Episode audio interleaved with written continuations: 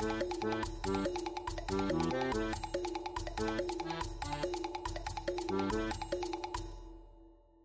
New Year from us, assuming that you're listening to this just after it came out, or if it if you're listening after like Chinese New Year.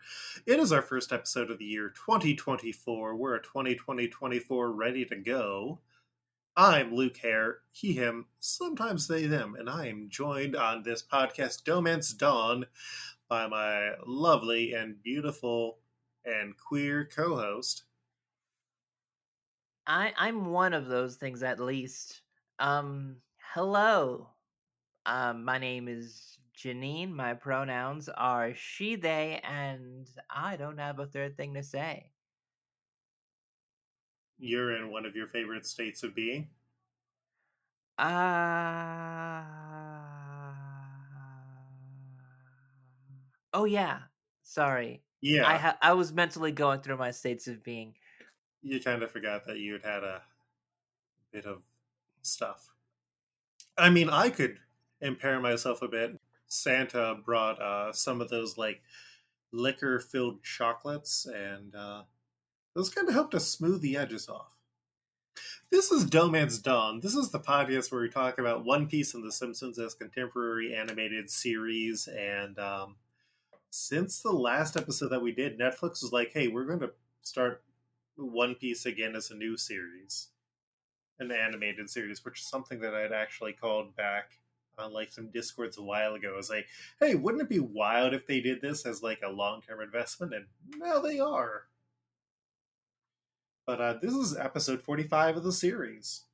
Wow. Uh huh. Are we are we going to cover that at all? The Netflix version of the show? Yeah, I mean, like oh, it feels. the Netflix animated version. We might. I mean, we also didn't really do anything in the live action episodes, and we haven't covered any of the movies or specials yet. We will be covering one of the specials coming up soon, but that's one that kind of falls into the timeline and more directly sets some things up.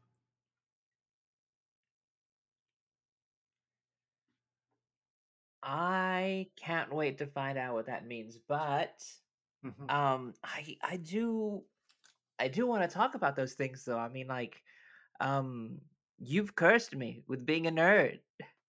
I mean, I haven't just cursed you. We found out that former guest of the show, Ben Khan, has caught up on the manga. Huh. Ben, congratulations. Congratulations. Ben, Eh, congratulations. Ben congratulations. hmm Um wow. You're in it, huh? Uh huh. I mean, it's it's good. There, we are. I think this year going to be hitting some of the spots where I got to drop a content warning, but otherwise, you know, One Piece is good. It's good. Hmm. These episodes initially ran between August 13th and October 29th of the year 2006. You don't really taste fireball when it's inside Dr. Pepper. It's kind of weird. It's just kind of like you're just drinking Dr. Pepper, and then all of a sudden there's like a little bit of extra cinnamon at the end of it. It's like no fire at all. Hmm. I feel like we're, we're going to be uh, recording an SBS after this one because I'm going on a break, but I think I might get myself a drink for that one and see how it goes because I also have some Dr. Pepper from pizza that I ordered for lunch dinner.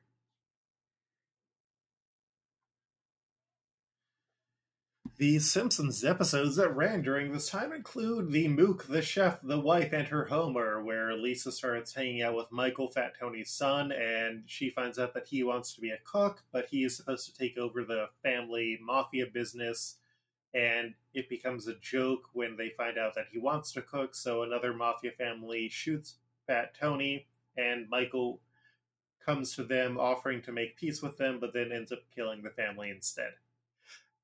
It gets dark. I should preface right now. Mhm. Um, I usually give very witty, quippy remarks between these episodes. I had not seen these Simpsons episodes. Um, my regular place where I obtain things uh, is not cooperating. Oh no. So I am needing to get a little bit more creative. But nothing Yeah. escapes my grasp. I mean, there's there's deals for like temporary uh trying out uh Disney Plus, but okay, so I'm the one who's guiding these things this week. Uh the next one is Jazzy and the Pussycats, where Bart gets a drum kit to deal with his energy, and he turns out to be a really talented drummer which ends up making Lisa jealous. Marge, trying to settle things, gets Lisa a puppy, but then she starts adopting other animals, which leads to her adopting a tiger, which bites Bart's arm. The other musicians who all like Bart hold a benefit concert for his arm surgery, but Bart donates the money to help the animals instead. Also, the White Stripes show up in this one. I don't know how I feel about the white stripes. It's just it's just Jack White now. Well, they they went apart because like Meg White specifically didn't want to be a public figure and like publicly play music anymore, which I think is completely fair, but also you can't get the White Stripes without her. Like when they would go on tour and she wouldn't go, the other drummers had to learn to play as her, and uh, there's a lot of misogyny.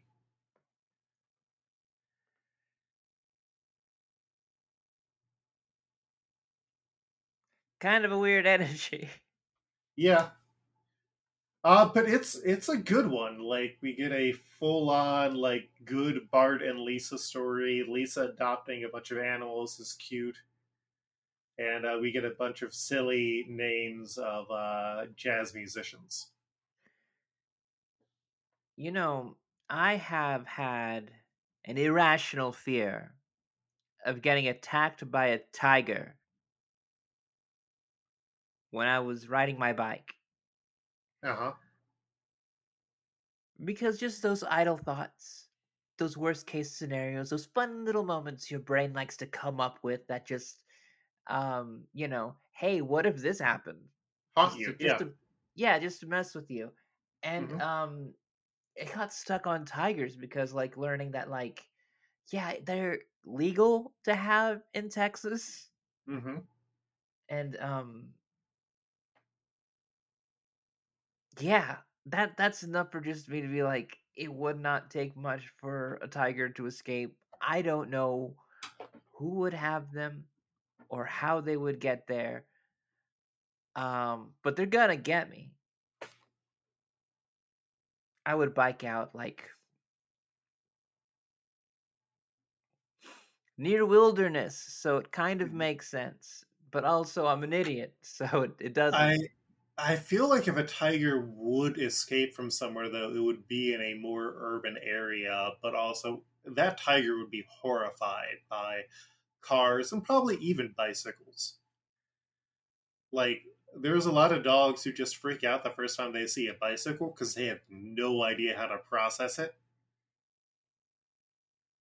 That's true. You think I'd be able to take out a tiger? It might scare them, or at least you might be able to ride fast enough away for it. Or if you have a bell on your bike or some sort of signaling device. Janine, do you have a bell or a signaling device on your bike? No. Janine, proper bike operation says that you should have a bell or other sort of signaling device. Uh, also, most states have laws that say you shouldn't wear headphones while riding a bike, but you know, a lot of people don't obey that law either. Do you wear a helmet?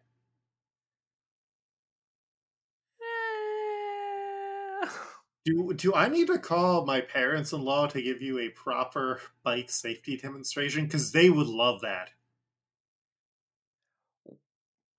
The fact that you said because they would love that really makes me want to say no. They are like certified bike teachers. Like they can teach you how you can legally and safely go onto a highway with a bike. Ooh, Yeah, it's- a panic it's- attack hearing about that. Yeah, it's not a great idea, but sometimes you have to. But uh yeah. My friend, you should wear a helmet because it takes one bike in, uh injury to mess things up and you don't want to mess up your face. I say as a person who would have had a really big scar on their face uh, if they had not been wearing a helmet when they had a bike accident. And you know what that bike accident did to me, Janine? What did it do? It limited my ability to play Hades that year, the first year that everybody was really into it, because I also injured my uh, thumb. Oh, I know. It's a hard knocks life.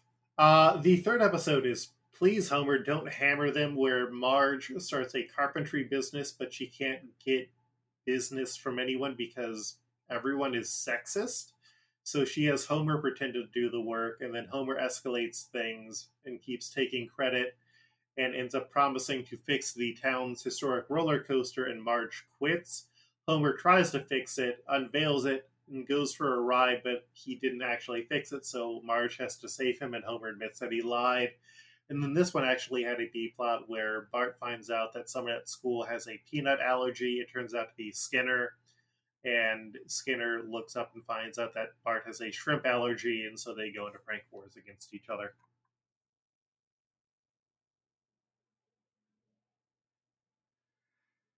Any questions? I mean, I don't know. That's kind of a.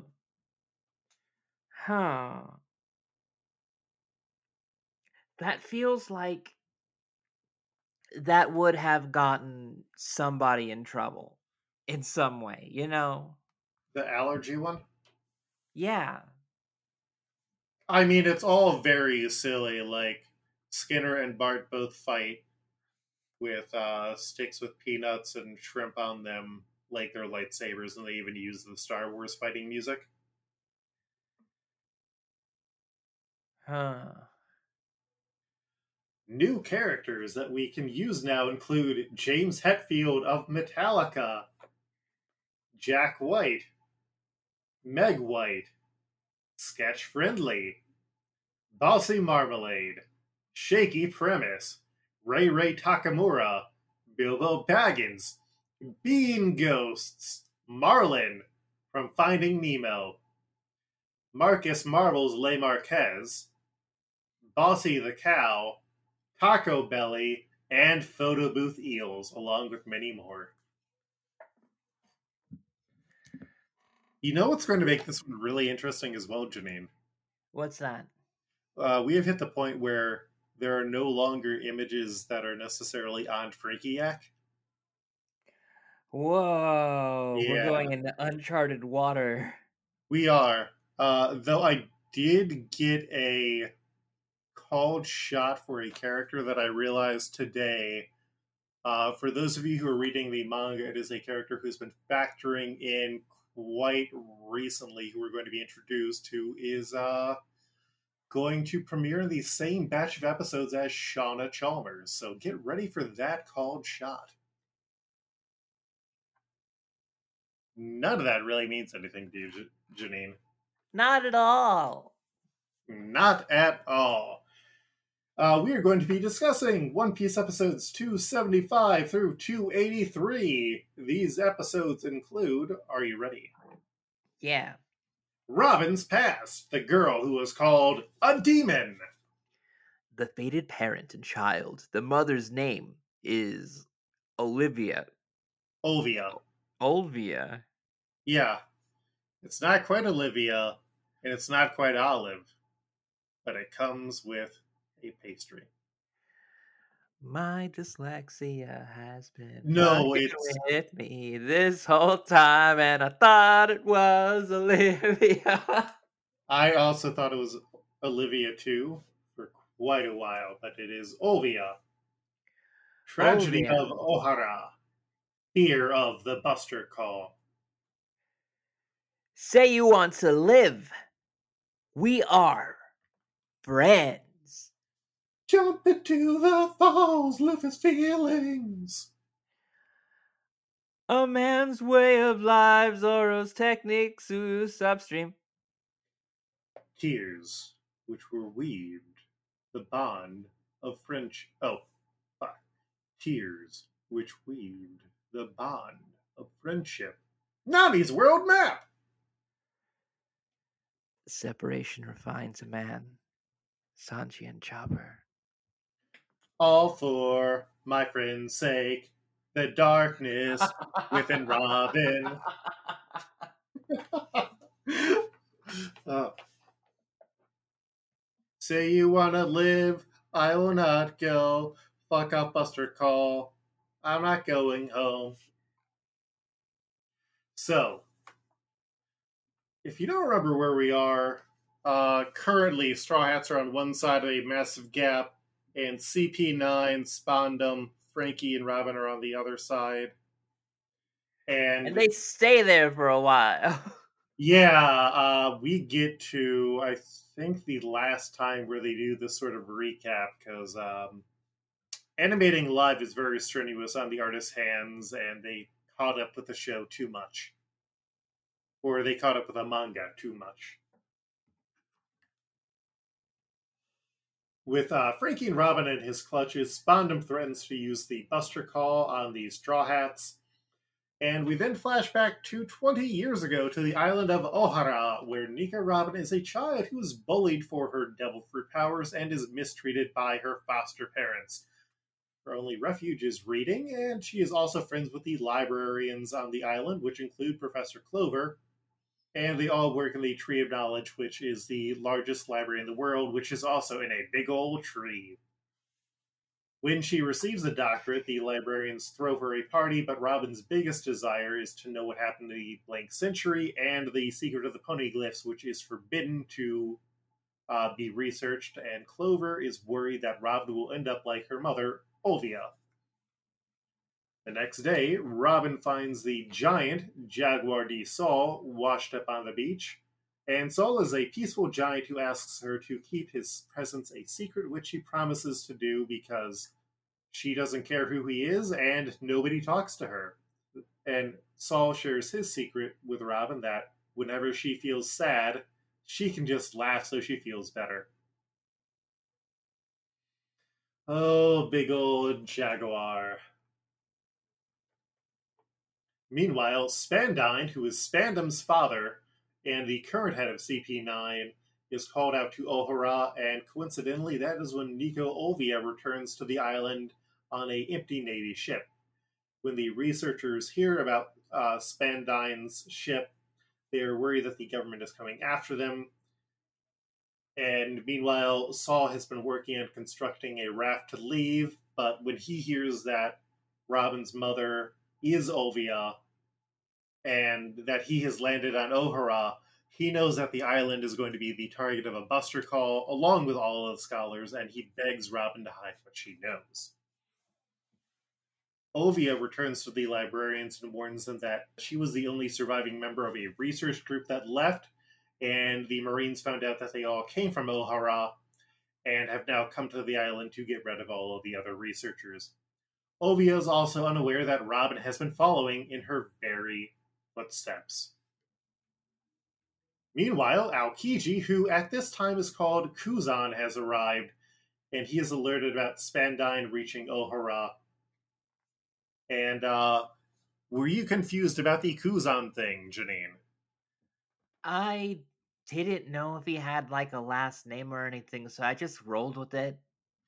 So Aokiji is a special nickname title that we see. So Kuzan is his actual name. Aokiji is the kind of like government identity that he uses, which translates into blue pheasant, if I remember correctly. Oh. Uh huh. So Robin goes to warn the librarians about the government ships, but Clover says that they should be fine if they all stay quiet. And while that's going on, the CP9 agents begin evacuating all of the non scholars from the island. Olvia confronts Spandine, aiming to kill him, but fails, and Spandine explains that he came to make an example of the librarians of Ohara to scare all of the other scholars when he kills all of them. The scholars get rounded up, and Spandine brings Olvia back right in front of Robin, and neither of them recognize each other, which is some great dramatic irony. Yeah, this show's mm-hmm. good at that. Yes. Alexander Mackendrick, my buddy, would be happy about it if he was still alive. R.I.P. Alexander Mackendrick. Mourn you till I joined you. Thank you for all of your advice and the advice you continue to give. Read on filmmaking by Alexander Mackendrick. It is an amazing piece of work. That's my plug for the week, Janine. Oh, yeah, okay. Yeah, I I got the book for uh, Christmas as a recommended gift from a friend of the show who will eventually be on uh, Dom Griffin, and it's it's written by the guy who founded the film program at UCLA. Oh, the very one that uh no, I I got nothing. or or is it Cal Arts? I always I keep getting that mixed up. Either way, very inaccessible to me. Uh, he also went and uh, oh yeah, no, it was Cal Arts School of Film and Video. Uh, yeah, he wrote uh, or he taught for 25 years how to make films, and then all of his students uh, like kept their notes, and that was collected into a book, and it is really good to read if you want to do any sort of writing. Ooh. Mm-hmm. So, the soldiers, meanwhile, report that they found a poneglyph inside the tree and forbidden research, allowing Spandine to kill all of them for breaking the law. Clover wants to still have a chance to share his theory about the blank century with the elders of the world, which isn't going to go well. And Saul, meanwhile, is running across the island because he wants to rescue Robin. The five elders are uninterested in Clover's research, and Clover thinks that uh, it might be because the people who originated the world government may have been an ancient enemy who fought the people who created the poneglyphs, who have otherwise been erased from all of history. And that's when the five elders are like, hey, yeah, you can kill all of these scholars because they're doing crimes. That fucked me up, Doc. Yeah, yeah. Uh, these folks got some stupid names, but uh, yeah, we're it it uh we're we're getting into other phases of what One Piece is about, and it's always wild. So Spandine orders the Buster Call, which is when five uh, Navy ships basically just bomb the hell out of an island. The Tree of Knowledge is lit on fire, threatening all the books and documents inside of it. The remaining librarians rush in to put out the fire and to try and save the books while Spandine starts to take Olvia away, and she prays that Robin has escaped everything. That's when Robin realizes who Olvia is and calls out to her mother, and Olvia, trying to protect her daughter, denies Robin. But Robin keeps calling out because she always just wanted to spend time with her mother, and she reveals that she can read poneglyphs too. Oh boy! Uh, yeah. How, how, how your guts feeling? Do you like that gut punch, Janine? Well, I mean, it's a lot like Robin's thing, where it's like you have to tell the truth no matter what. Mm-hmm. And and that's that's what happens, and I can't like fucking. If you don't look like you're gonna have any other time, shoot your shot. Yeah. Clover realizes that the library was always going to be destroyed, and Spandine, fearing for his life as the Buster Call begins with the battleships firing on the island, runs for his life, abandoning Olvia. Robin and Olvia get to hug as the island is ignited, and Clover tells them to run so that Robin can maybe sneak onto a ship. And that's when Saul finally reaches them. Olvia asks Saul to take Robin because she has one final task to do and Olvia tells her daughter that she needs to preserve the past to protect the future and tells her daughter to live. Meanwhile, Kuzan sees former Vice Admiral Saul carrying Robin to save her. Kuzan already had issues with the Marines planning and killing all the scholars, and Saul was the one who had tracked down Olvia, but she made him kind of think about what he was going to be destroying. And when he was called to do the Buster call, he said nope and freed Olvia and deserted the Marines and tried to let her warn her friends. And that's the irony of him washing up on this island. So the cannons start targeting Saul instead, who once again is a giant. And so he destroys a Marine ship and calls for Robin to make it to the evacuation ship. Before we go, like I got, I got, I got to mm-hmm. say something about yeah, our yeah. friend Jaguar D. Saul. Uh-huh. Mm-hmm. Um, that guy, when he shows up Mm-hmm. on the island, he's got tattered clothes and looks beat to shit. Yeah. But when we go in the flashback and we see what he looked like when he defected, Mm-hmm. he's look he just looks the same. Like is his regular off-duty clothes are just torn to shit, and he's just fine with it. I mean, he's a giant, and if you have giant ruined clothes, you know what you get? What do you get? A giant tailoring bill. Oh my god.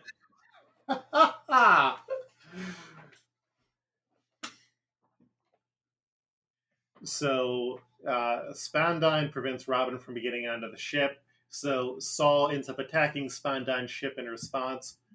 Kuzan gets in the way of their fighting, and they all suddenly get distracted when Vice Admiral Sakazuki destroys one of the ships with people on it, which disgusts Kuzan.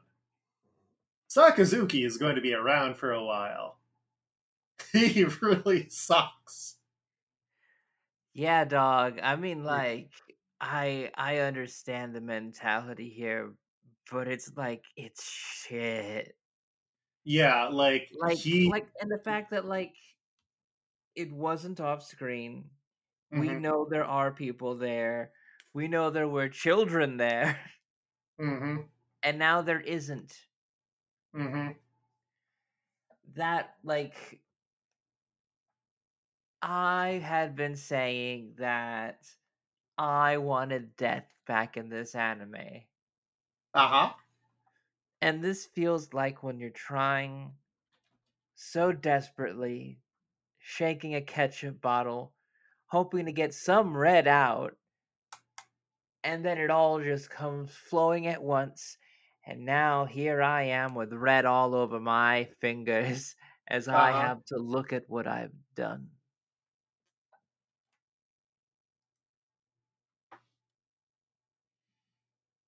Merry Christmas, Janine. It's the name of the treasure. In the Grand Line. A person who's very turned on by middle aged women. That is very much me, yes. Where do we leave off in the story, by the way? Uh, so the ship is destroyed. Saul tries to run off with Robin, but Kuzan freezes Saul to the ground, and Saul promises that one day Robin will find true friends because nobody is born into the world to be alone, and he dies laughing while being frozen alive. The Tree of Knowledge falls to the flames, and Olvia dies on the island. Robin makes her way to the shore, and Kuzan decides to leave her in a rowboat and creates an ice path to protect her, suggesting that she keep a low pro- suggesting that she keep a low profile and promises that he will come after her if she ever breaks the law. Robin gets in the boat and leaves, forcing herself to laugh as she goes off alone. It's sad as shit, y'all. Yeah. As the Marines investigate the wreckage, they find the books that were tossed into the lake, and the Marines then start trying to capture Nico Robin. And over the years, Robin goes to different people who, in turn, try and turn her in as her legend grows, and eventually she ends up with Crocodile. In the present, we now understand why Robin is horrified about the Buster Call being used as a threat, and Spandam refuses to believe that he could ever get caught in the Buster Call's attack. Janine, you, Yeah. you know what Chekhov's gun is, right? Uh, yeah. It is Mhm. when it's a penis. No. That's that's Freud's gun. No, that's a pipe. No, that's uh Mondrian's gun. Let no, that's a delicious sandwich. Oh no, it is Magritte. It's Magritte's gun. Uh, gun. Yes, the is- crime dog. No, that's McGarnagle. Yeah. Uh, so Robin doesn't want her friends to get caught up in a Buster call because she feels like the world government will never stop chasing her, and everyone she loves will get hurt as well. Spandam gloats that these Straw Hats can't oppose the world government, and Luffy's like, "Hey, guess what? Sogeking."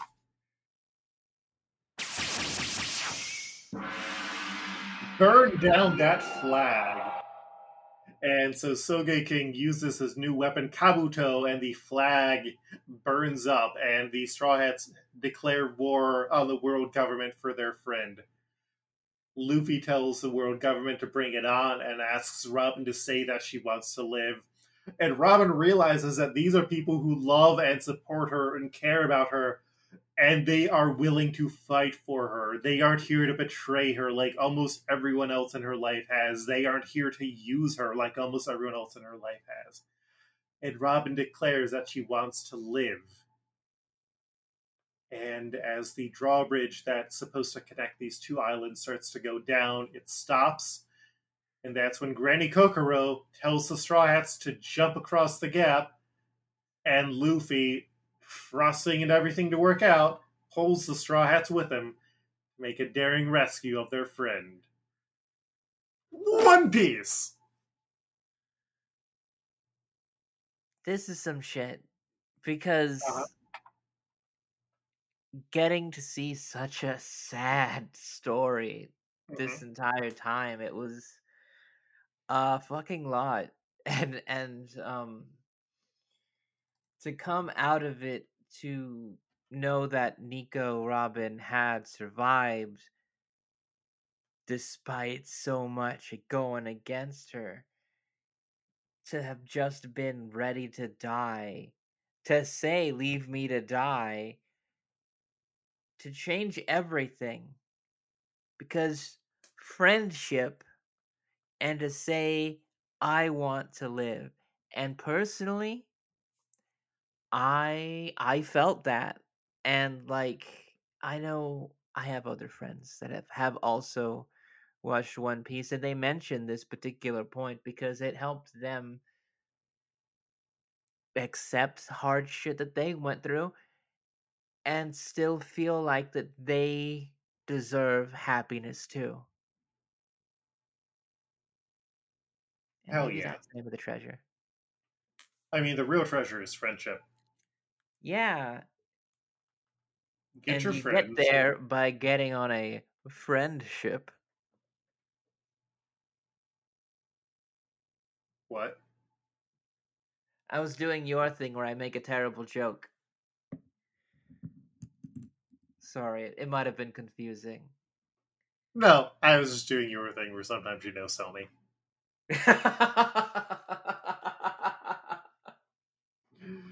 Oh. All right, so we have 22 characters to cover this week, and uh, three of those, I believe, are characters who we are adding them now because um, they have gotten names since uh, we started the show. One Piece. Everything's always growing sometimes. So are you ready to come along with me?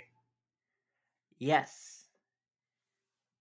So first up, we have a trio who their part in the anime kind of gets cut down, but I feel like you get enough of it. That is the mother Roji, the daughter Mizuira, and the father Oran, who are Nico Robin's aunt, uncle, and um, cousin.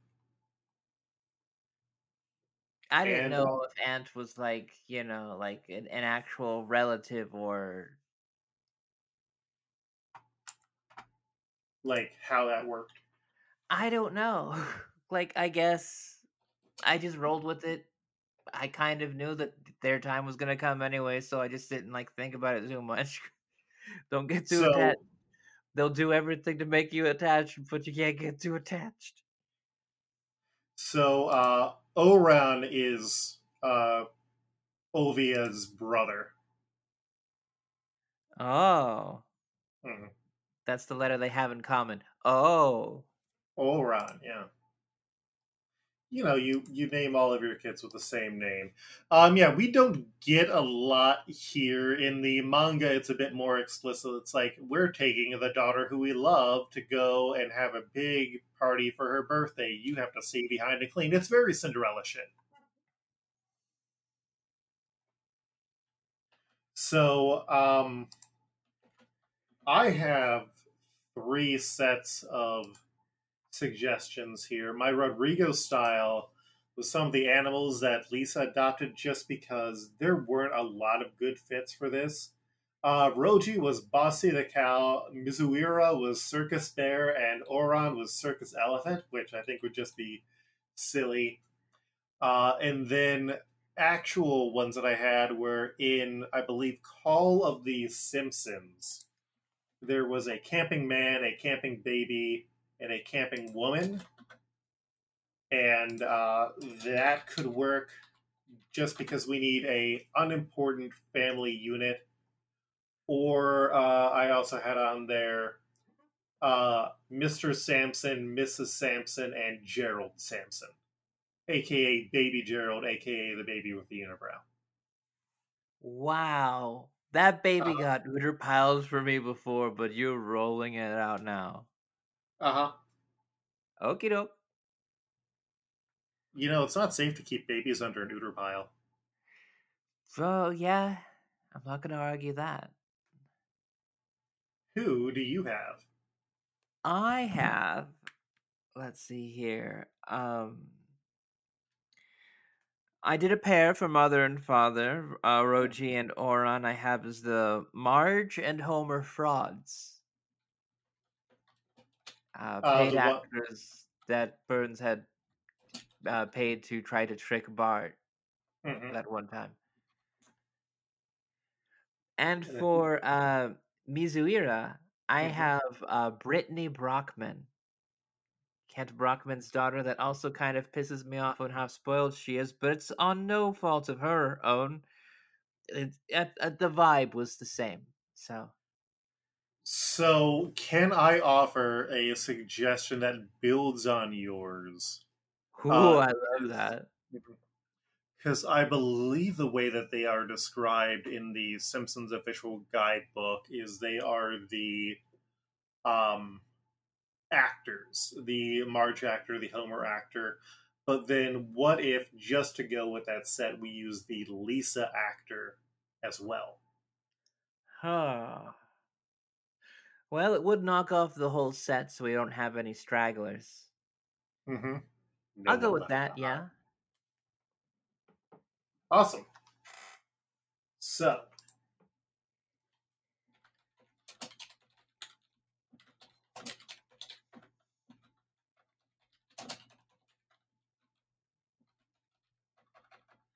I am adding that on.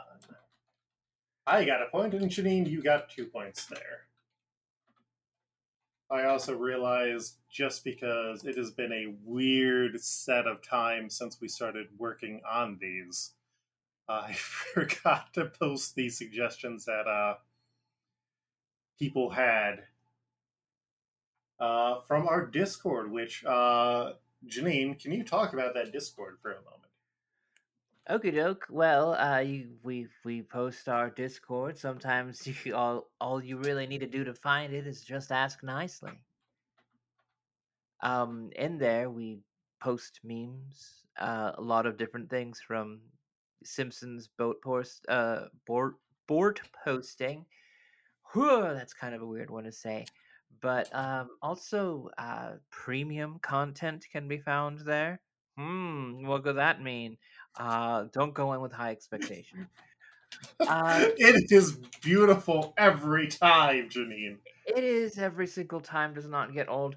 But we also have uh, where we play out play out a call for suggestions. People can be able to do that, and also um, a lot of the listeners that we have are also past guests, so um, they're also kind of hanging around in there too, kind of like having a little bit of fun anytime that any Simpsons or One Piece news comes around. Mm-hmm.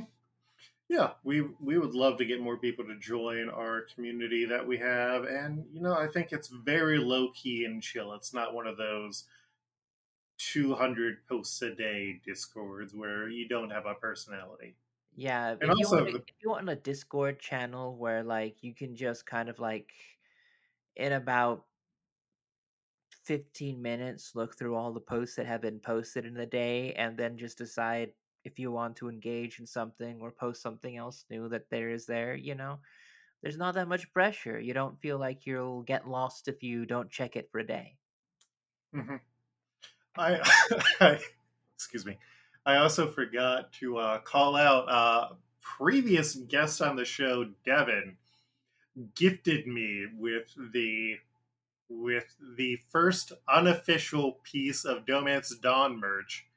Uh, he got me the shirt of the Burns Gan Fall riding Smithers as Pierre cover. And he explained the process that he went to do this, which was getting permission from Mike P, who I had been asking for months to to say, hey, could we do this as an actual shirt? Could we do this as merch? Would you be fine with that? Mike was keeping that from me, which I appreciate. But then also he went and had to edit the logo for the show because he could not find a PNG of it and edited out all of the white to put that on the shirt. So I now have that shirt. I've not had a chance to wear it yet, but uh a solid, solid bit.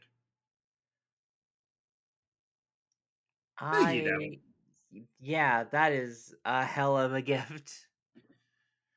Yes. Uh, all right.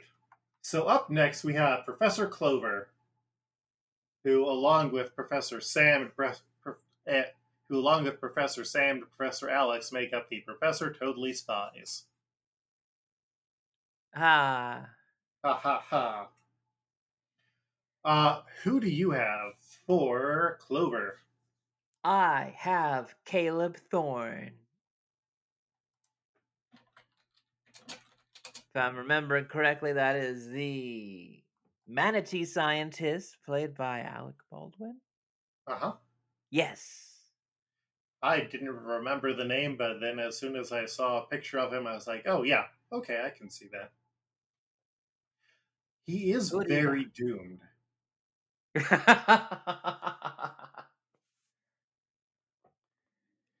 he also has a bonfire of sort for his research, a bonfire of the manatees. Uh, did you have any other suggestions for? I him? did not. I really only have one suggestion for all of these, but they are very well thought of. Mm-hmm.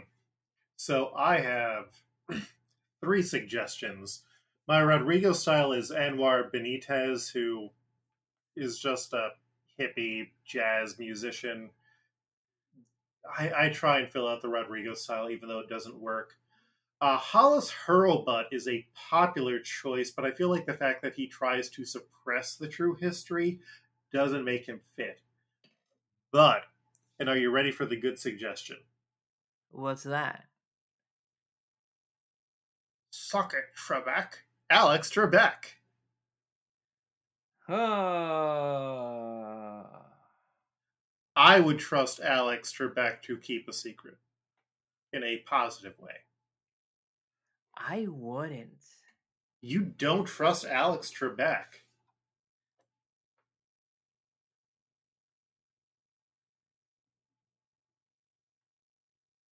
I wanted somebody of who understood the beauties of the world and wanted to protect them, who really wanted to get in there, two fists and Pere, pere, pere, pere, pere. get inside of a manatee. Pere, pere, pere, pere, pere.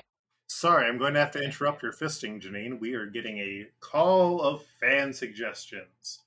Uh, that one welder guy suggested Professor Frink, and Atticus suggested Professor Frink Sr., and I don't think either of those really fit. Mm.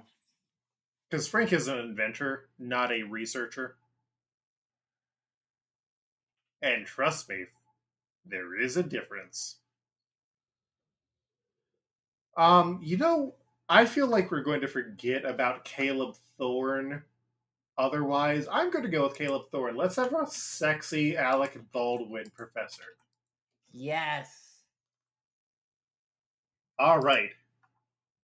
And then we're just going to get into a bunch of people who, uh, they died, died. a lot of people, they died, died. All my friends, and they died. Uh, up first, we have Rent, who. How you feel about her swag, Janine? I feel it's kind of smug. Yeah. Um, my Rodrigo, my Rodrigo style for her was Cantaloupe Saint Pierre, another jazz musician. The other suggestion I had was Goody Sarah Wiggum. I don't want to use actual Sarah Wiggum, but will I use a Pilgrim Sarah Wiggum? Sure, why not? Who do you have for Rent? Not the musical. I have smug girl. Smug girl. Standing in the barn being smug. Smug girl. Which one is Janine thinking of? Smug girl. She really looks kind of high. Smug girl. She's got DeviantArt fan uh, art by Gemini JC. I mean, Rent is an adult. Let me see if I can easily find a picture of Cantaloupe Saint Pierre. Because I remember some of them were actually good. Oh, yeah. I am sharing this on the disco. There is a Cantaloupe Saint Pierre, Janine.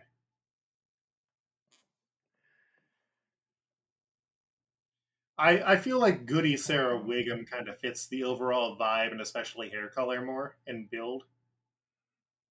Uh,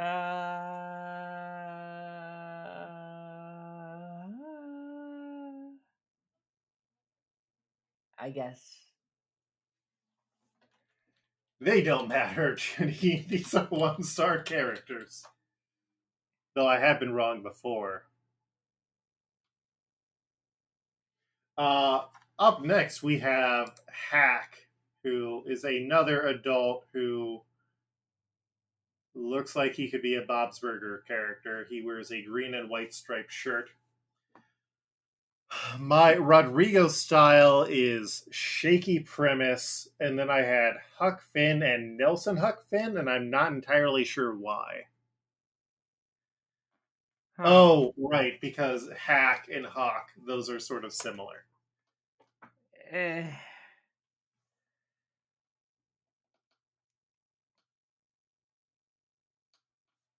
I have I actually have a trio going with a with a couple of these, so I'll go ahead now. I did post an image of Shaky Premise who looks like a Steve Buscemi. Kind of. Like Steve Buscemi mixed with um what's the name? The weird looking guy from Casablanca. Weird looking guy. oh my god, don't tell me. Casablanca.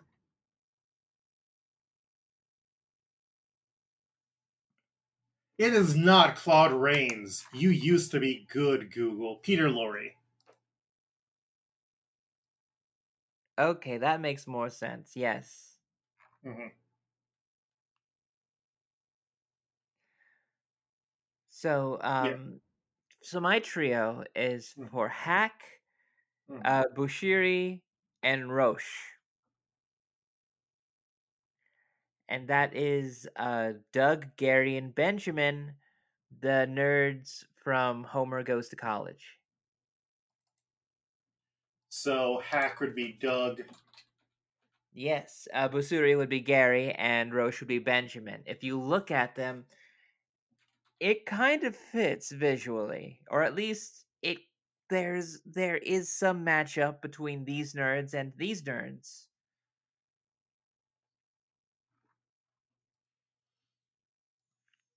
You know what? I'm feeling kind of lazy.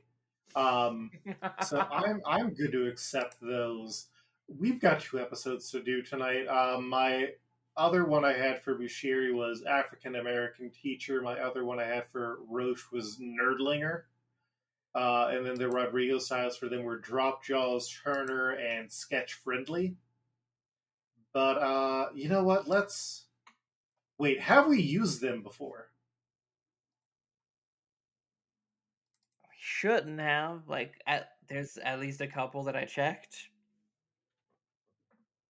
Uh, we have used Doug. Nah. Yeah, uh, that is our uh, Marco. So we can't use Doug there. Doug is denied unless we can figure out some alternate appearance of Doug. Um, let's see. Let's see if we can find it.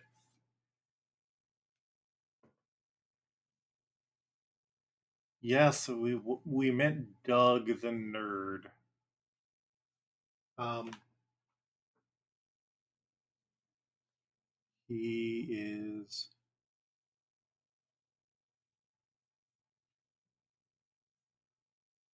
Unfortunately, not in any of the alt universe ones, according to uh, Simpsons Wiki.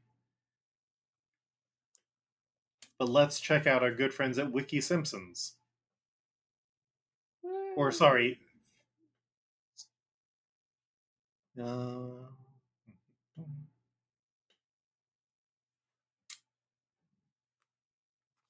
no, I am uh, sorry to say we cannot use him. Well, we still have two others we can use. Yeah, I- I'm willing to be lazy on those. Then I'm Uh, willing so- to concede to whichever you find most appropriate for the the for hack.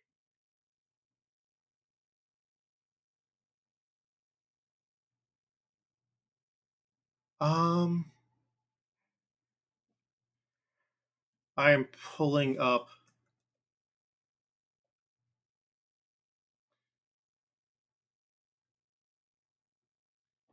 Yeah, let's do the uh, Huck who was in the initial uh, "The Boy Who Knew Too Much," not the uh, Nelson version.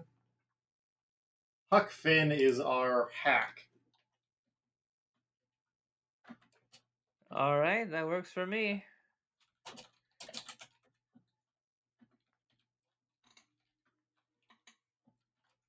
We're doing real Washington politics here, Janine.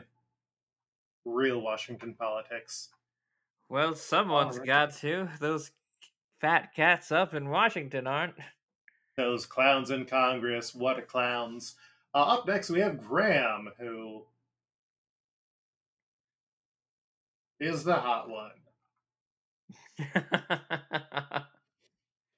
Um, the characters I had were Jazzy Good Times Waitress, uh, who. Let's. Not that one. uh, who mainly s- reminds us all that uh, jazz musicians do a lot of drugs and are very forgetful. Uh, and then also, I had a librarian, and this librarian specifically has a Simpsons uh, page. Let me see if I still. Yeah. Uh, I will get you that link in a moment.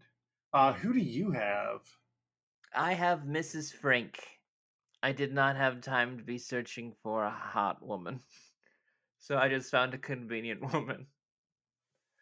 Ah, She's blonde. She's a librarian, and I feel like we need to say Mrs. Frank for someone who's going to be wronged by whoever we get as Mrs. Frank, because Miss Frank stops existing after a while, as does Frank's son.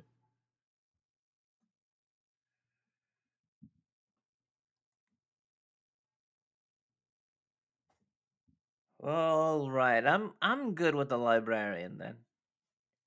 Cool. I wasn't too attached to Mrs. Frank, if you know it. Kind of like how Mr. Frank probably wasn't. Ha ha! Uh, up the next, we have Zadie, who has a cowboy hat, a mustache, and would you consider that a chin strap beard? I don't know. It doesn't look that detailed. We don't know Yeah. the size of his chin. A lot of these characters are background ones, and so they're very much um, sketchy. Who do you have? State Comptroller Atkins. It does not look very similar. I wasn't very strong on it. We have a lot of names that we wrote down for us to talk about for this very night. Um, we stopped being precious with them, and uh, you know that that shows up in Janine a lot more than Luke sometimes. But also I- sometimes, like Janine gets really too involved in one particular choice. I did these like two weeks ago as well. Ah. Uh huh. I I like to work ahead. That's not all. Nudge, nudge, wink, wink. Say no more. Say no more. Um, my Rodrigo side was bossy marmalade, just tossing another jazz man into it. Uh, and then I also had cowboy, who is a cowboy who rides the monorail, wears the big hat, has a mustache, and um,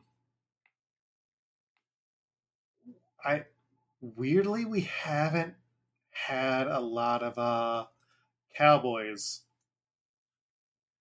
But I feel like that fits the vibe more. A strange cowboy man who rides a monorail. I'm fine with the cowboy. All it takes is for a hat for me to say yes. Ladies, remember that if you ever want to ask Janine out.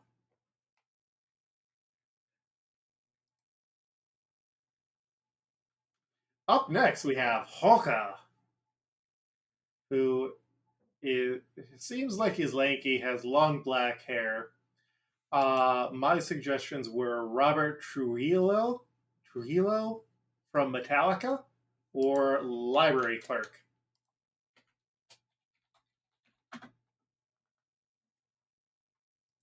who um, is the cool librarian who Lisa is attracted to, but I think Robert Trujillo, I'm probably getting that name wrong, has the look more. Janine, who do you have for Hoka? Poochie artist.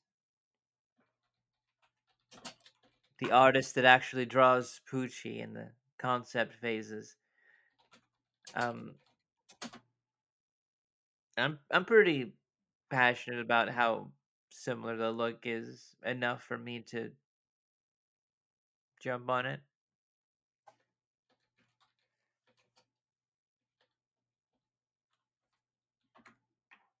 And plus, animators are also just big nerds, so Mhm. it it falls in line with my nerd theme. Yeah, yeah. Let's let's go with Poochie artist. Hell yeah. We've got an even split. It helps that both of us are kind of burnt out or trying to go through these quickly. Up next, we have Jaguar D Saul. Hey, these actually matter again. Uh, my Rodrigo style is, uh, well, there's uh, one little hobbit. Bilbo, Bilbo Baggins, bravest little hobbit of them all. I also had George Meyer and Postmaster Bill. Ah. Who you have, Janine? I have Bruce Vilanch. Or is it Valanche? It's not Valanche. It's got to be Valanche. No, it's. Are, are are you kidding me? Oh wait, no. I I always think that like Bruce Valanche is like a big like queer comedian, and no, he isn't. I just mix him up with other folks. Um.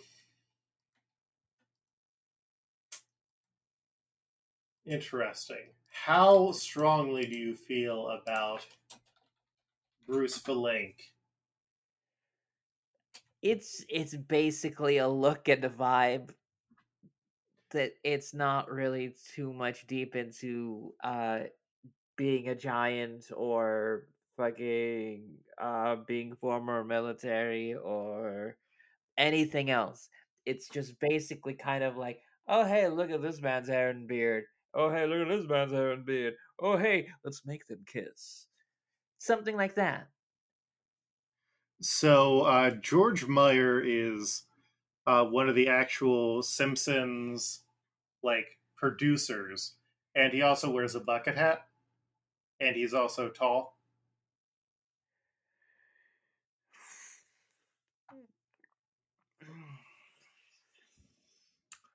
How do you be an adult and wear a bucket hat? I wonder. It was the '90s, Janine. How were you an adult and didn't wear a bucket hat?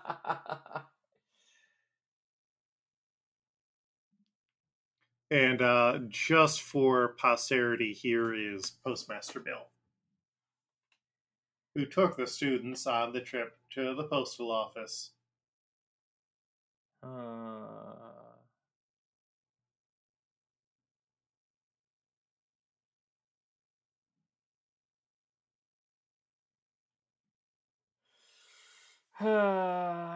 yeah, I guess the bucket hat kind of works. Yeah, you came in with the hat. That's enough for me to give it to you. Oh, wait, wait, wait. But I also, let's see if I can find a picture of Bilbo Baggins. It. it Oh, would right. It's an action weird. figure. It's an action figure. It would really feel weird if I went like, "Hey, that's this fucking big thing. Let's cast a small thing, a very small thing." Uh huh. Okay. So it is George Meyer, who is our Jaguar D Saul. Uh, next we have Lasky. Hey, Janine, do you know who Lasky is related to, who we've seen on the show? Ooh, Kalifa. really? Mm-hmm. That's her dad. Oh, okay.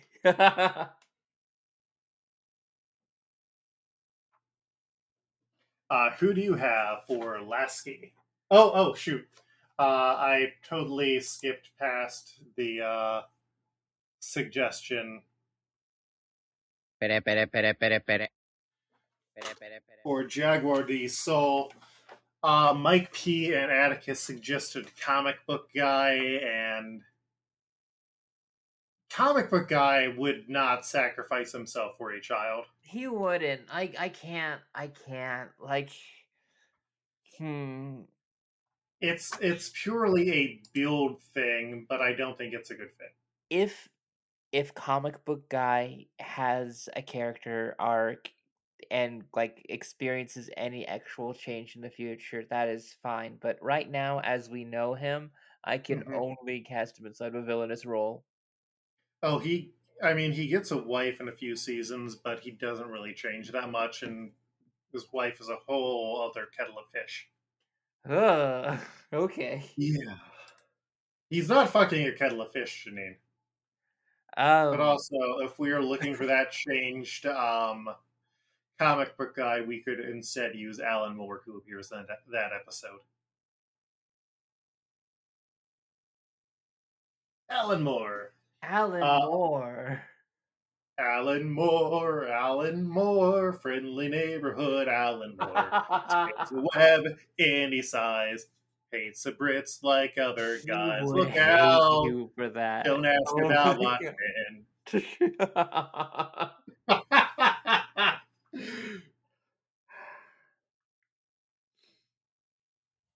we like comic books sometimes.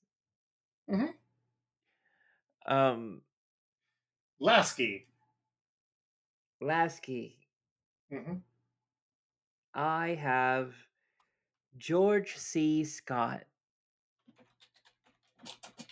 He was the lead actor in Burns's adaptation of Man Gets Hit with uh, by Football. George C. Scott does not have that sexy energy, Janine.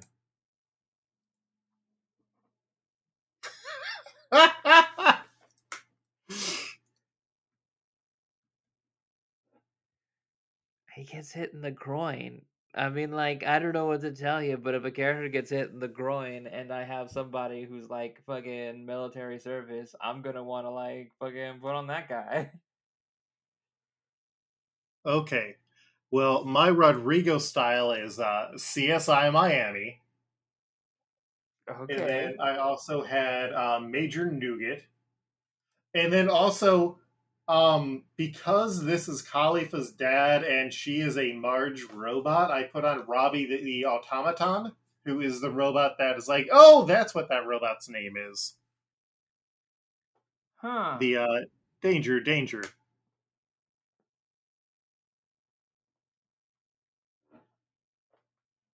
So I think that would be a funny joke building on that continuity. I do But I like also- that. Mhm. But it really wouldn't be for anybody but us. But I also like would probably not use this robot for anything else. So Yeah, we don't get to more robots for quite a while. All right, so the joke lands. I am excited for uh, the Kalifa fight we have coming up because, boy, when this gets adapted, you'll be like, "Oh, what did I do? Uh, we made bad choice." Uh, we then got Spandine, who is Spandam's father,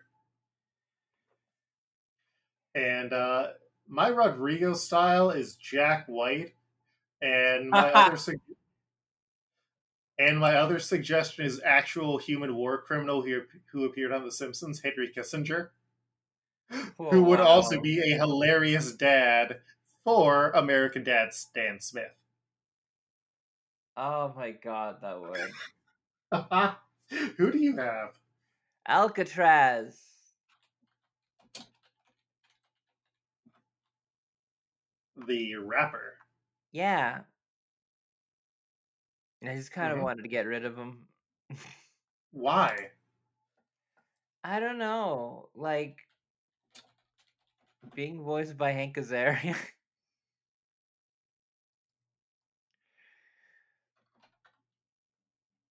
Hank, you gotta stop voicing people of color. You got a talent, but like, come on. Come on. Okay. You know it But, don't look uh, right, buddy, right? Like like I get it, things were different back then, but like you you know it's like different now. I don't know. I'm like ragging on him for something that is at this point like almost 20 years old. So don't Yeah. don't listen to me, Hank. Hank. I loved you in Birdcage. And I loved him on uh, Brockmire. And he was pretty good at Mystery Men. Mm-hmm. Um. Yeah. Do we want to burn? Yeah. Well, we want to burn Henry Kissinger. Like, let's dig up his grave and toss him into the flames about Dukes, fully destroyed forever. But uh, yeah. Have I sold you on Henry Kissinger? If Spandine is canon dead in the Buster call, then I would say Henry Kissinger right away.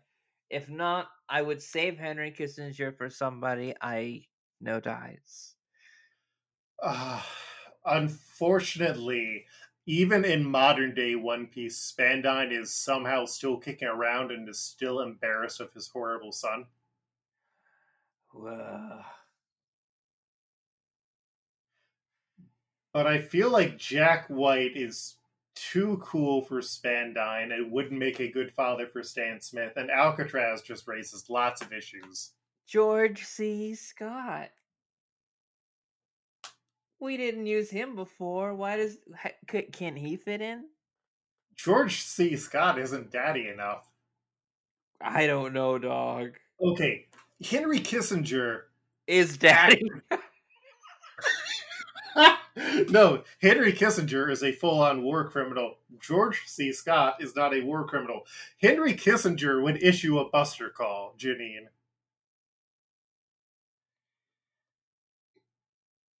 Okay, here here we go. I'm gonna go and check out George C. Scott's IMDb right now. Ooh, passed away in 1999. Um, let's see. Known for actually playing Patton. That's definitely something that like Stan Smith would like.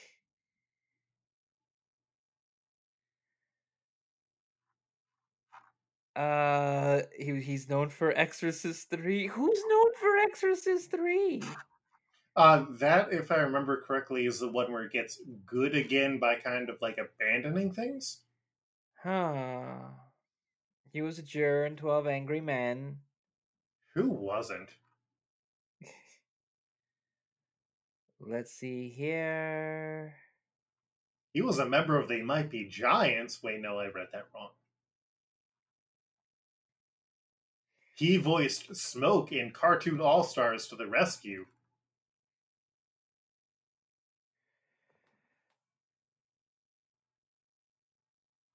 He was General Buck Turgidson in Doctor Strangelove. Have you ever seen Doctor Strangelove, my friend? I haven't, but it, it seems like it's on brand for like what we want here. That character is a bit more of a loose cannon in a different way than Spandine is. We we have a active opportunity to use a war criminal and we will get to celebrate Spandine's death in the future, I am sure. And George C. Scott is a is uh, and I don't say this lightly, an American hero. Yeah, and America sucks. It does. And you know who made it suck? Henry Kissinger.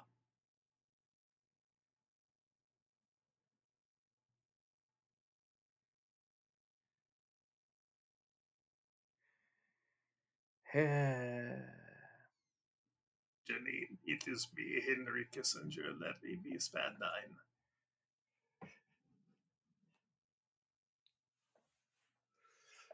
oh my Let god. me be both a war criminal and the father of a war criminal. Let my policies continue to plague the world.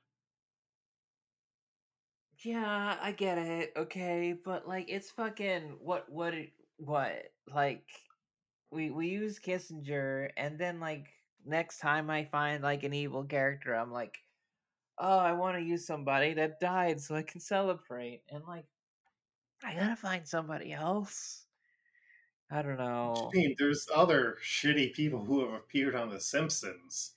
I mean, Mel Gibson is still. Do we want to use Mel Gibson here? Haven't we used Mel Gibson before? Uh, I'm checking. Uh, that's Mr. Gamel, Mr. Mello, Mutant Sideshow. Mel, no, we have not. What the hell? And and and is he available at this point? Yeah. Uh, Beyond Blunderdome was seasons ago before One Piece started.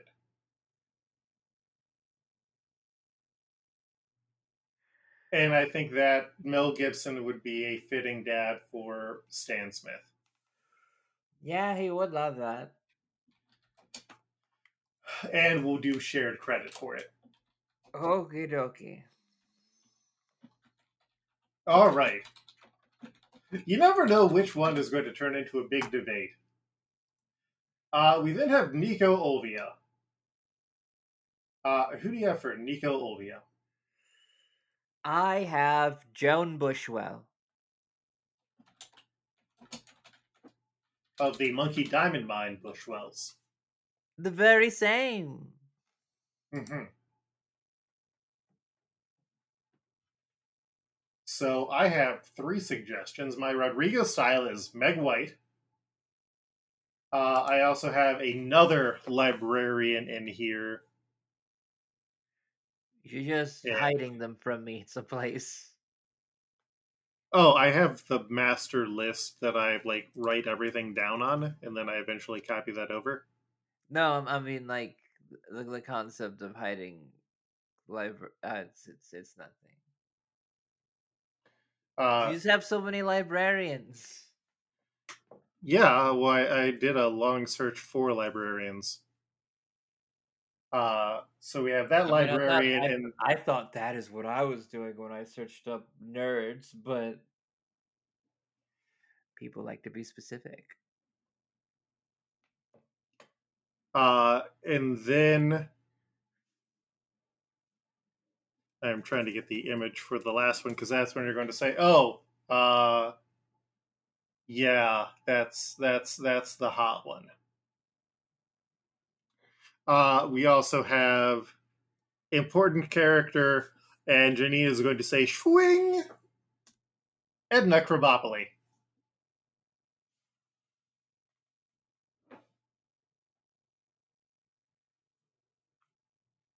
Well, a person who's very turned on by middle-aged women. you son of a dick.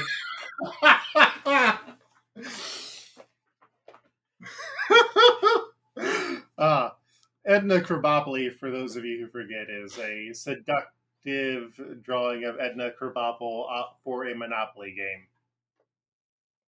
She wearing fishnets. She wear a top hat. She's smoking and not so smoking.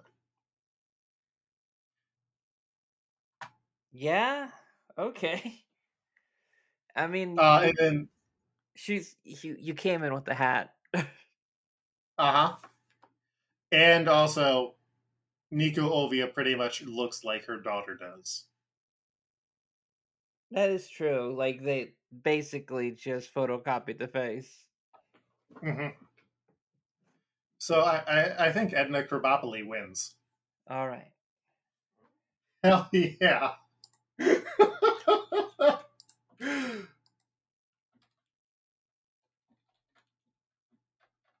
was I thinking there? For some reason, when I wrote, uh, oh, okay, that's why I wrote. Uh, we then have Sakazuki, who I also on the sheet included a image of future Sakazuki, as we're going to be seeing him later.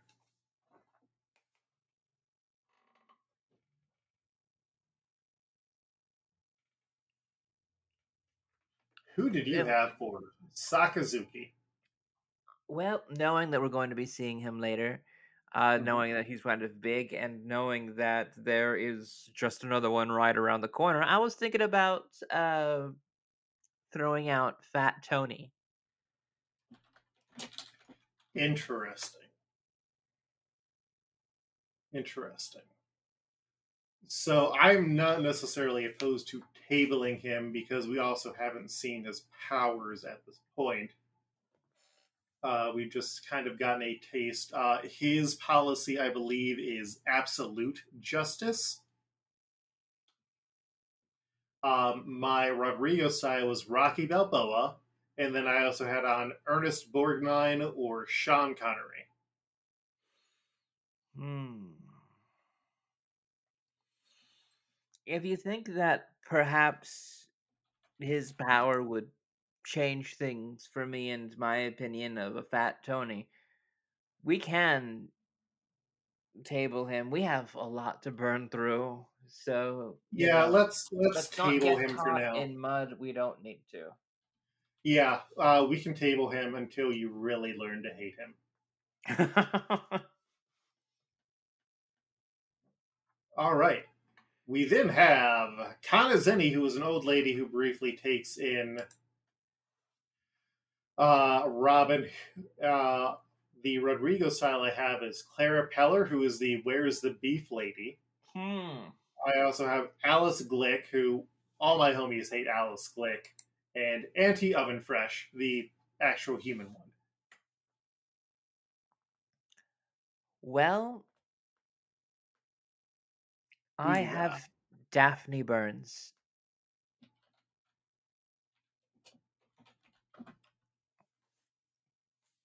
Interesting. You'll notice that they're both very old in the face. hmm Uh, Daphne Burns, for those of you who do not remember, uh, is Mr. Burns' mother, who is still somehow alive. We don't know how.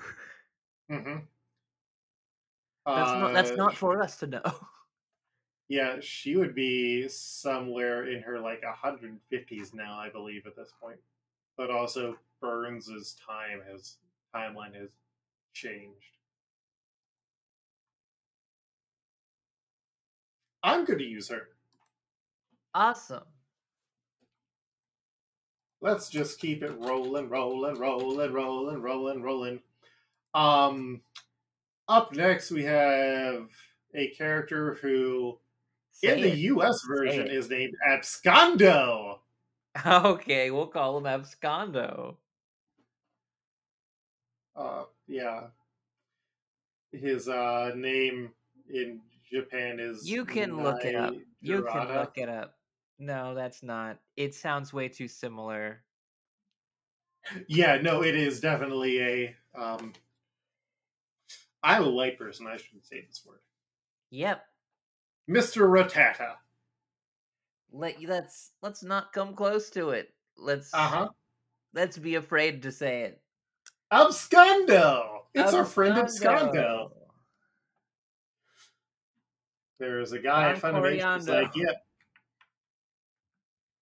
Abscondo, where the passion fruit blows sweet.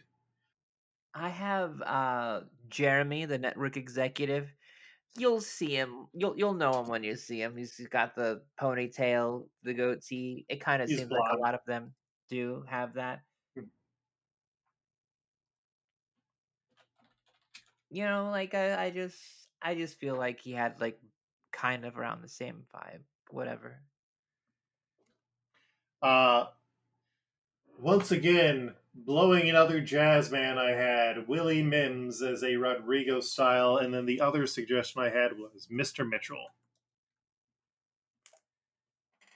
Uh, Mr. Mitchell is the blind man who adopts Santa's little helper and uh, also just has a bunch of pot. Oh. I I was trying to throw someone away. I don't feel like Mr. Mitchell is a good fit. I don't also I also don't feel like uh Jeremy the network executive is necessarily a good fit for this.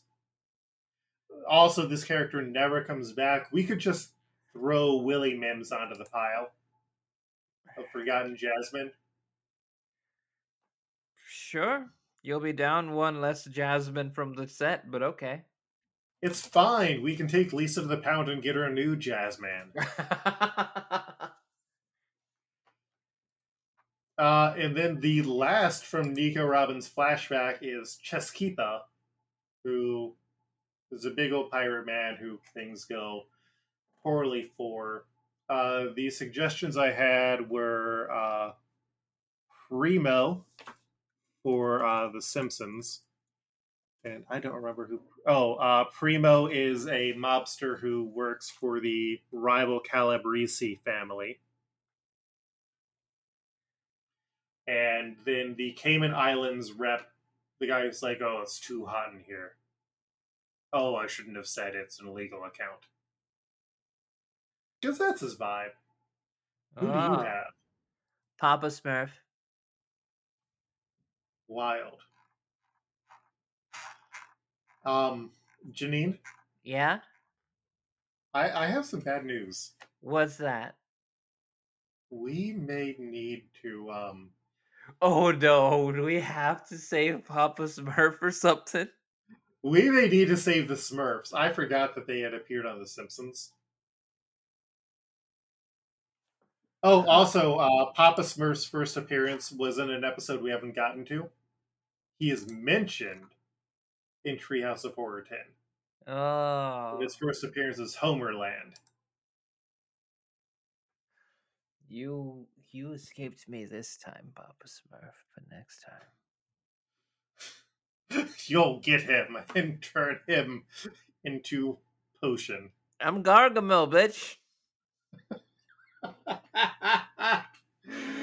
uh, so, Primo or Cayman Islands rep? Uh, I'm good with Primo.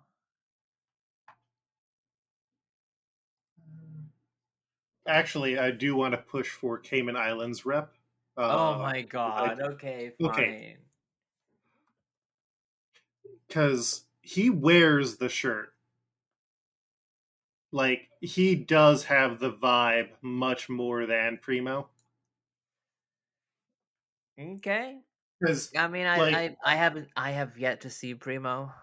When I when I do, I'll have like, I mean, like Uh, to see him in action. I mean, yeah, um, when I do, I'll have like a much more firmer opinion. But if if you think Primo will be better utilized somewhere else, then we'll just go ahead and just use. yeah, we need to hold on. We we need to hold on to mobsters, Janine.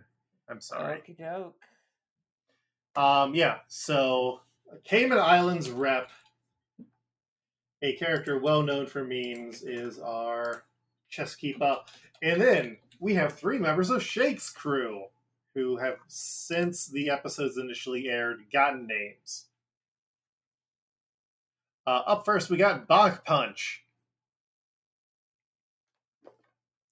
Right off the bat, A plus name. hmm Uh, he is one of the senior officers and a musician of the Red Hair Pirates. All right, I Oh. have down Bernie from Homer Goes to College. Now, I did write this one kind of first, so I have no idea right now what what he looks like. Oh, yeah. No, I've been calling to try and use Bernie for a while now. oh, okay. Yeah, if you want to use Bernie here, uh, and you don't like either of these suggestions that I have, we can do that. Um, the the Rodrigo sound that I have is Lars Ulrich from Metallica because we've had used a lot of um, musicians and like celebrities for it. The other episode that we had, or the other character that I had, is uh, Ken Keeler, who is a Simpsons writer. And I'm trying to find the actual image of him in the shell Or did the Simpsons wiki is steer me wrong? Oh, uh, maybe. Uh...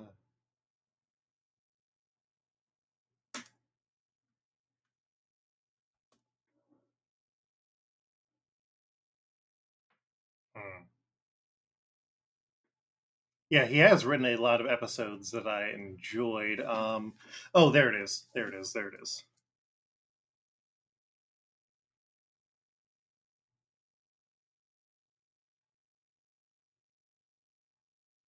Because if you remember, our uh, Shanks is Conan O'Brien. oh my god. So, I mean, that guy is close enough to being bald. He is currently bald, but that would fit into the uh. kind of theming that we have. I don't know. I, I feel like Lars Ulrich might fit more. Oh no, he wouldn't. I'm sorry. I just I have Do I have- not I've got I've got beef with Lars. Oh, that's fair. That's fair. Yeah. What, what did what beef do you have with Lars out of curiosity? Um, Napster. He was one of the first artists to like really go after um sharing music files.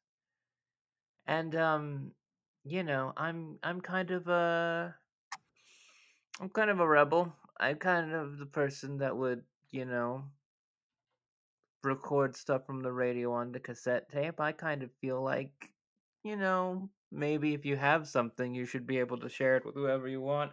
I don't know, but you know, I understand protecting artists like Lars Ulrich. The uh there is a documentary, some kind of monster.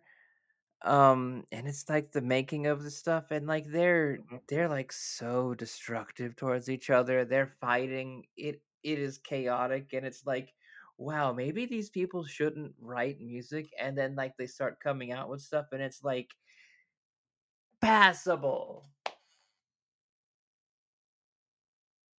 I don't know. Metallica kind of took a dip right when Saint Anger hit, and I was just like, I'm out. Ah, Homer Simpson, nodding politely. Um, hmm. I'm fine using Billy Corgan if we haven't used him. I've got beef with Billy Silly. I I I do too. I guess. I don't know. You know who we could use? Who could we use? We can use Simpsons director Jim Reardon. I've seen his name a lot on the credits. Mm-hmm. Sure.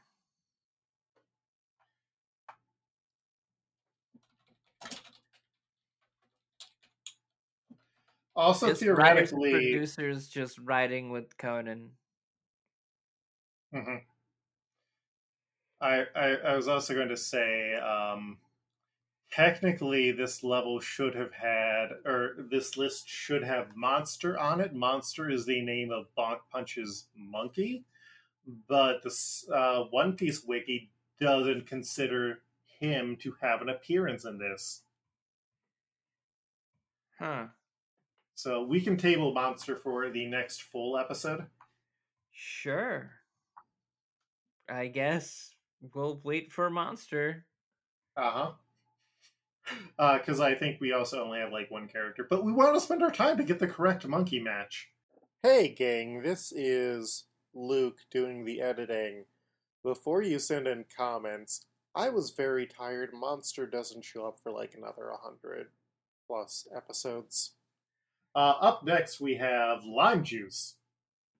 Uh, my Rodrigo style was James Hetfield, and my uh, other one was Bob Anderson, who is another Simpsons writer or another Simpsons director who uh, has a similar enough hair and demeanor. I suppose.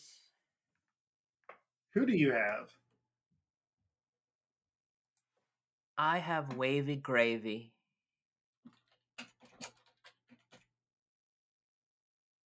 You mean Mr. Burns in disguise? I don't know what you're talking about.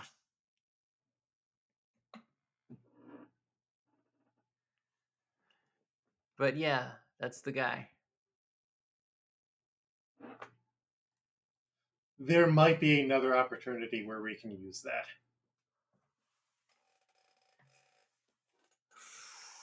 I didn't expect wavy gravy to get Ooter piled.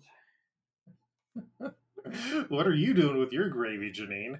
I'm I'm it's just that I feel that maybe you're front loading a little bit of like uh I guess I can't argue too much for this one also being like a writer, but like yeah, I guess the aesthetic of that particular writer does fit a little Well, bit and I mean, Gravy, but Well, and then we could be like, "Hey, Bob Anderson, we cast you. Have you watched One Piece at all? Do you keep up with The Simpsons? Do you want to come on the show where we've cast you? oh, Oh, thanks for coming on the show. Do you want to invite Conan O'Brien on? Does Conan O'Brien know what a One Piece is? That gives me And what's- anxiety just thinking about just that conversation. And what's this? We have a special guest. We have the Celery Man himself here, and he wants to play a clip from One Piece, and then that's when we play the Mac and Me audio.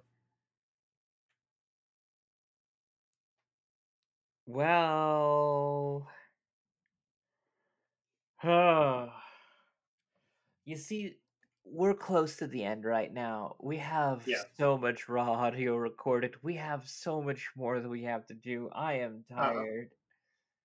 And, and you've got me like, what I just want to go now. Uh-huh. Uh, Yeah, I'm going to have a drink after this one before we do the next one. So, all right. You can uh, have l- last one we have is Building Snake. Uh, who you got for Building Snake? I have the saxophonist that was um, thought to have robbed Lisa of the saxophone because he was playing a saxophone inside of the one uh, Homer the Vigilante.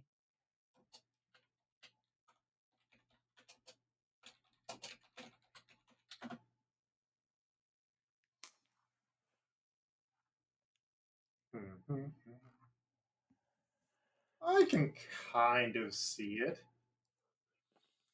Um, my Rodrigo style is Kirk Hammett, who I believe is another Metallica.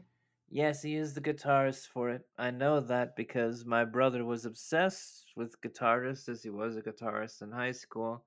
When I was playing Final Fantasy VIII, um, as I was gathering all of the GFs, uh, he would tell me to name them after particular guitarists that he liked. And Kirk Hammett was Bahamut. Okay. For people that know Uh, Metallica and Final Fantasy VIII, tell me if that's cool.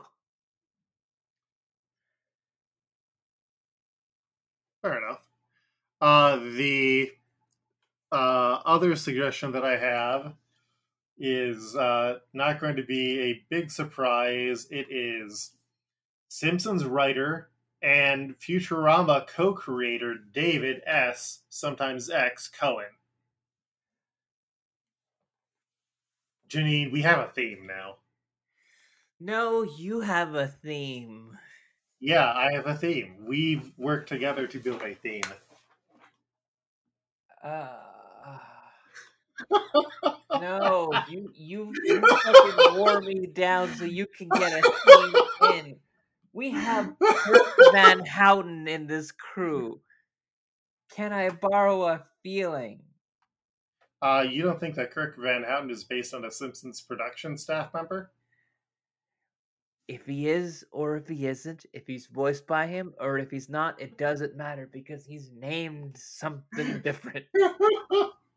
Kirk doesn't count, just like Millhouse doesn't count. Oh my god, we have them as prominent cast members.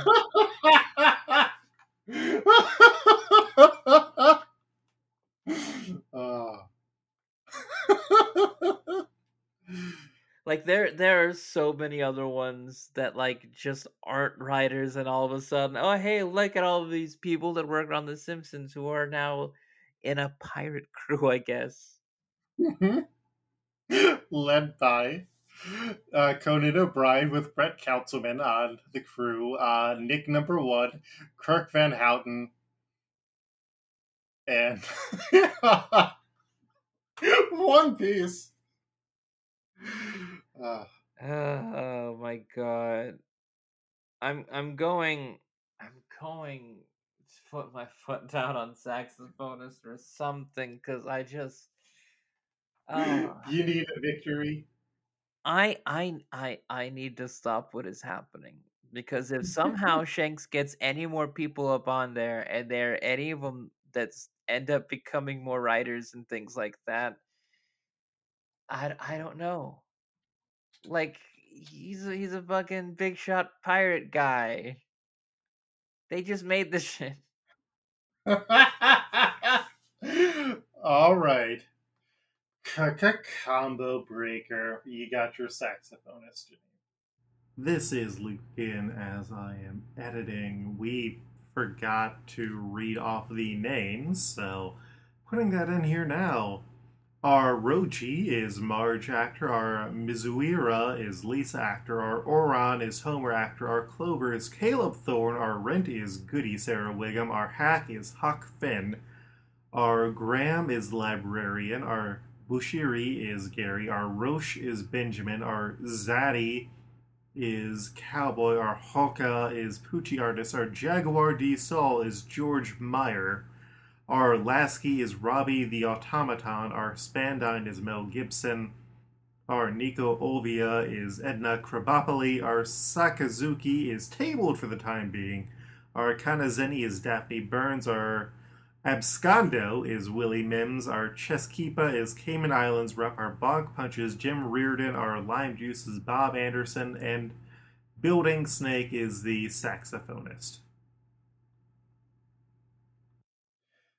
All right. Well, uh, we'll be back in two more weeks while I am away on vacation with an SBS because um, all of these episodes had non canon bits. And while we are going to cover a non canon special coming up, uh, we did want to do a full 45 minute or a full 45 character list in a single episode on top of everything else. Janine, where can people find you? You cursing my name. you can find me somehow still up on Twitter. I'm I'm I'm networking. I'm getting things ready. You you'll you'll see very soon. You'll hear very soon. Um, you can find me on there at Janine Juliet. You could also find me on Bluesky. Please follow me there, and I'll be more active. That is Janine Juliet.bisky.social. And um, God, I don't know. I'm changing things around. I'm I'm seeing how I feel about different uh screen names. So like don't don't try to find me other places right now because uh they might change and you might not be able to find until you hear it from me. Just stick to Bluesky and Twitter for me for right now. And if you want to find me online and curse my name, you can find me in most places as Cole It's K O L T R E G, including Discord. If you just want to send me a Discord and say, yo ho ho, Luke, I that, like that the show. Feels, that feels dangerous, dog. There's there's some fucking stuff people can send you, dog. Yeah, but if they send me something that I don't want, I can just block them, Janine. Okay, don't click any links then. What is blue waffle? What there's a there's a lemon party, Janine. Should I click on that? Oh my god. Yes. Uh but yeah, uh, you can find me. Um, I also have a Patreon that goes to support this show, but also goes to support like other creators whose work I enjoy. Some of them who have been on this podcast, and um,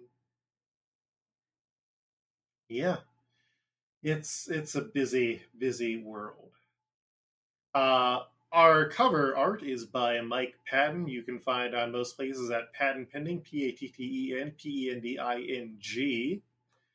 And uh, Dohmance Dawn, we update every two weeks. Our next episode is going to be an SBS because I will be on vacation when we would normally record, and uh, we got to kind of prep things in advance. So join us at our website, Dohmance Dawn, or follow us on YouTube. And if you also go to my YouTube, you can see all 100 episodes of RPG Pals Club on there as well.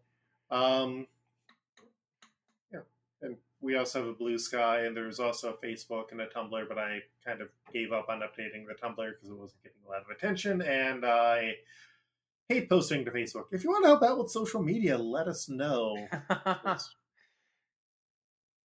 I don't like doing that. Anyways, we'll be back in two more weeks. Happy New Year, and uh, what a wild.